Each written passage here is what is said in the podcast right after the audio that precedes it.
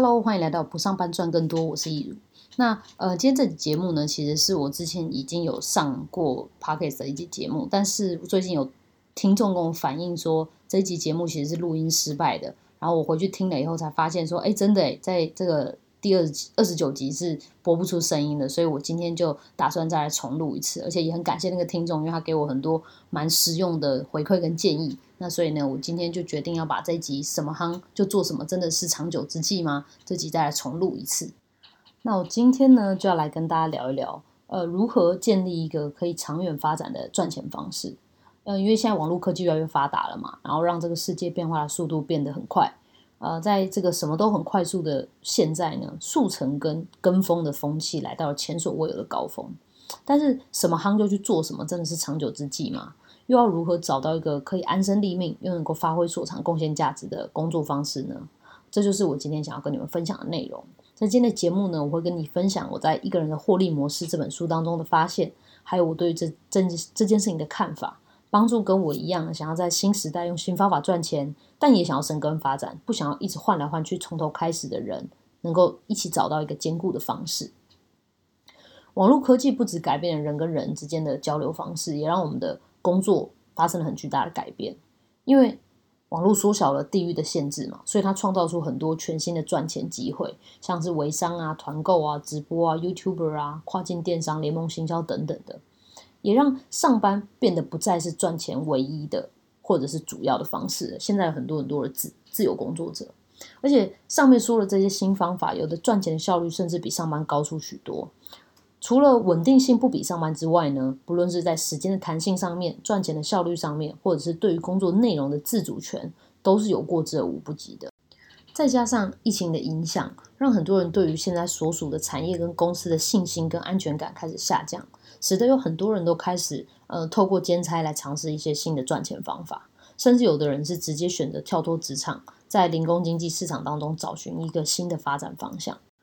零工经济这本书的作者在他的书里面有提到，他说我们的爸妈一辈子做一份工作，我们一辈子做六份工作，而我们的孩子可能会同时做六份工作。我觉得他很精确的描述了现在这个时代趋势下的工作形态，传统的那种一生一企业的那那样的价值已经过时了。因为生在我们这个时代，千禧世代比比起对一个企业忠诚，其实我们更想要对自己的人生忠诚。除了能够赚钱之外呢，我们还希望能够追求弹性自主的工作，还有在工作上的意义与价值。所以，工作一个换过一个，其实是一种常态。同时做好几个工作也是稀松平常的事。但是在这样的时代背景之下呢，我的观察是。为自己的人生或者是职涯职业生涯做出长远的思考跟规划变得格外的重要，因为在现在这个没有标准答案的年代里面，为自己做好生活形态规划是自己的责任。没有人应该要比你更清楚你想要的生活是怎么样的，还有你要用什么方式来达成。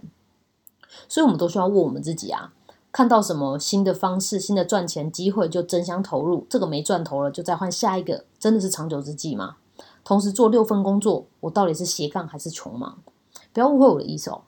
我觉得跟上时代的脚步和趋势，愿意尝试新事物是一件很很好的事情。我也认同，只要态度正确，愿意努力，并且让自己持续的成长，我们在每一个工作中都一定能够找到价值跟成就感。但我们也需要对自己更诚实、更深入的去探究，说这件事情我所在做的这件事情有没有激发我的潜能，有没有让我发挥所长，为别人贡献价值呢？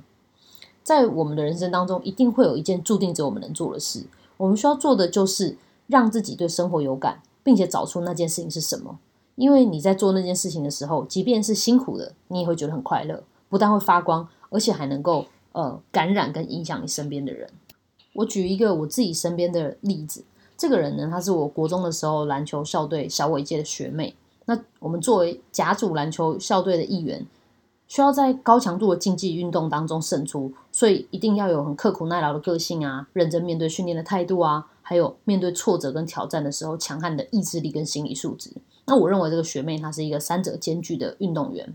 在她离开了运动赛场以后呢，她去了澳洲，从零开始学厨艺，从什么都不会到在澳洲的餐厅成为一个名为二厨师为主厨的厨师。那因为是主厨是 boss 的老老公这样。那他用他在运动员时期所学到的那样的态度跟努力，得到了现在的结果。在澳洲过的生活也蛮惬意的啊，赚的钱比在台湾的工作高出个三四倍，有时间四处走走，体验不同的世界跟生活。其实这样子的生活状态已经没什么好挑剔了嘛。但是因为疫情的关系，他在去年中短暂的回到比较安全的台湾，想说然后疫情趋缓以后再回澳洲去。就在这时候，他收到了我们国中教练的一封讯息，问他能不能回去帮忙球队训练。结果这封讯息呢，就成为了他找到人生使命跟置业的关键。时隔了四年，我这个学妹重新回到篮球场上，只是她的身份有了转变，从以往的球员转变成了教练。但是我自己从旁边看，我觉得看他教球真的很疗愈诶，因为他很有耐心、很专业、充满激情，而且也对于球员很多关怀，不止在基本功上面，在篮球的观念上面，跟教练的合作上，还有对球员的了解以及关心的这些面向，我觉得作为一个菜鸟助教来说，真的是已经是超水准演出了。那虽然最终我们并没有如愿拿下冠军，只是以第三名作收，但我真的不会忘记他挂着哨子在球场上激情的指挥的时候那种发光的样子。我觉得这才是他注定要做的事。我们也约定好了要卷土重来嘛，用更完整的准备来冲击明年的冠军。我觉得这就是一个很好的例子。我们都能够找到一件，当我们在做的时候，我们可以发自内心的快乐，而且也发光，也感染我们身边的人，让大家想要一起参与的这种事情。那在说完了为什么以后呢？呃，我们就要来说说说看，我们要如何做到这件事情。要说明如何建立一个能够长远发展的赚钱方式，我觉得，呃，使用一个人的获利模式当中的个人商业模式图是一个很好的办法。每个人都能够运用这张图来探索自己未来要走的路，不论你是想要呃求职进修、转职，还是想要转，还是想要创业。在开始解释什么是个人商业模式图之前呢，我们先回到它的源头。这个概念其实是出自于商业模式图的延伸。而所谓的商业模式，是让一个组织获得财务支撑，以持续运作的逻辑。简单来说，就是企业的谋生方式。每一个组织跟事业呢，都有它的它的商业模式。学习商业模式思维的重要目的之一，就是帮助你辨识还有描述出你的客户到底是谁，还有你的工作内容是什么。更精确的说，你会从中学到如何协助你的客户去完成他们本来应该要做的工作，并且找出能够赚更多钱的方法。所以在商业模式中，最首要的两个问题就是：第一，你的顾客是谁呢？第二，你的顾客原本需要做哪些工作？商业模式图很清楚的描述了组织是如何提供价值给客户的。这张图由九个要素所构成的，依序为：一、目标课程。也就是组织的客户是谁？二、价值主张，组织是如何帮助客户解决问题、满足需求的呢？三、通路，组织沟通并且传递价值主张的途径是什么？四、顾客关系，这分成两个部分，分别是了解顾客偏好的维系方式，到底是打电话呢，还是见面？是单次服务呢，还是会员的订阅制？还有厘清顾客关系的主要目的，到底是想要开发新的客源呢，还是想要 maintain 旧有的客户？五收益流通常就是钱呐，呃，只是有分一次性的买断，还有像是呃订阅制的会费这种持续性的收益。还有六关键资源，七关键活动，八关键合作伙伴，最后是九成本结构。这部分指的是你取得关键资源、执行关键活动以及与关键合作伙伴合作的时候所产生的费用。在大体了解了商业模式图运作的逻辑之后呢，下一步就是要画出属于你自己的个人商业模式图。但在开始之前呢，有几件事情需要先提醒一下大家。第一是在个人的商业模式图当中，关键资源通常就是指的是你自己，包括你的兴趣、呃你的技术能力、性格，还有你所拥有而且能够控制的资产。那第二点呢，是在个人的商业模式里面呢，通常会把一些没有办法量化的软成本，比如说压力。或者是软收益，像是成就感这类的东西列入考量。但是如果说是在企业组织里面，商业模式通常只考虑金钱层面的成本和收益。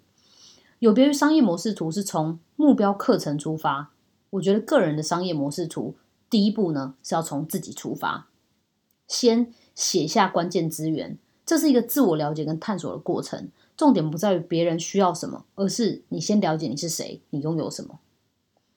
你是谁？指的是第一，你的兴趣，也就是最能让你感觉到振奋的事情，这将是你最珍贵的资源，因为这是让你的生涯满足感提升的最主要的驱动力。那第二呢，就是你的才能跟技能。才能指的是那些你天生就做的比别人好的事情，像是你很有理解力、空间推理能力等等。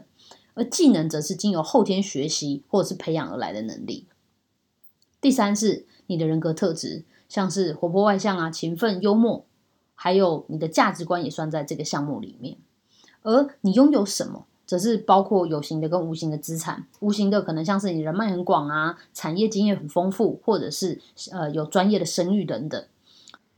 再来就是一些对于工作可能会有实质或是潜在效益的有形资产，像是车子啊、工具啊、专业的服装之类的等等。你越清楚自己有哪些关键资源，就越能够找到把兴趣跟工作结合，让人生目标还有职涯抱负变得一致的那个职涯甜蜜点。那个人商业模式图的顺序依序就是：第一，关键资源，你是谁，你拥有什么；二，关键活动，你做哪些事；接下来才是三，目标课程，你主要帮助的是哪些人；四，价值主张，你如何帮助你的客户；五，通路，别人是怎么知道你的，你用怎么样的方式来提供你的服务呢？六。顾客关系，你如何跟呃顾客互动？七是关键合作伙伴，谁能够帮到你？八是收入跟好处，你从中会获得什么？九才是成本结构，你要付出的是什么？那在这边提醒一下，有很多人会把关键活动跟价值主张混为一谈。关键活动呢，在讲的通常是你在工作中经常执行的主要任务，比如说修车啊、摄影啊、翻译文件。而价值主张则是你所做的这个关键活动，它为你客户提供了什么样的价值？婚礼摄影师的价值是为客户记录下一生难忘的瞬间嘛？用照片说出顾客的婚礼故事，还有爱情故事。呃，法律事务所的专业翻译者，他的价值是翻译出强而有力的文件来帮助律师打赢官司。我们思考所从事的工作，或者是我们所提供的服务的时候，要把服务的内容和顾客因此而得到的好处区分清楚。这样才不容易把价值主张跟关键活动混为一谈。在一个人的获利模式这本书里面，作者有说到，他说大部分的人找不到梦幻的工作，并不是因为就业市场的情报不足，而是因为对自己的认识不够。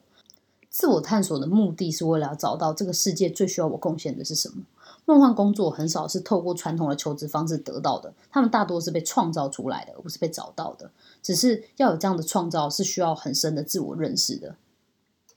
所以我非常建议大家可以去买《一个人的获利模模式》这本书，运用里面当中的第二部分反思的这些章节来彻底的了解自己，并且照着上面的顺序画出属于自己的商业模式图，之后再来思考说，呃，在新的时代趋势底下，有什么新的技能跟方法是可以拿来使用的，结合自己的兴趣跟专长，找到自己有热情又能够为这个世界贡献价值的方式，能够持续不断的生根发展。那也预祝大家都能够找到让自己期待每一个明天的那种工作形态，变得充实、快乐又有钱。那今天的节目差不多到这边喽，希望今天的内容对你们有帮助。如果你还想要了解其他不上班赚更多、跟把自己活好的秘密的话，欢迎按下订阅。我们下集再见喽，拜拜。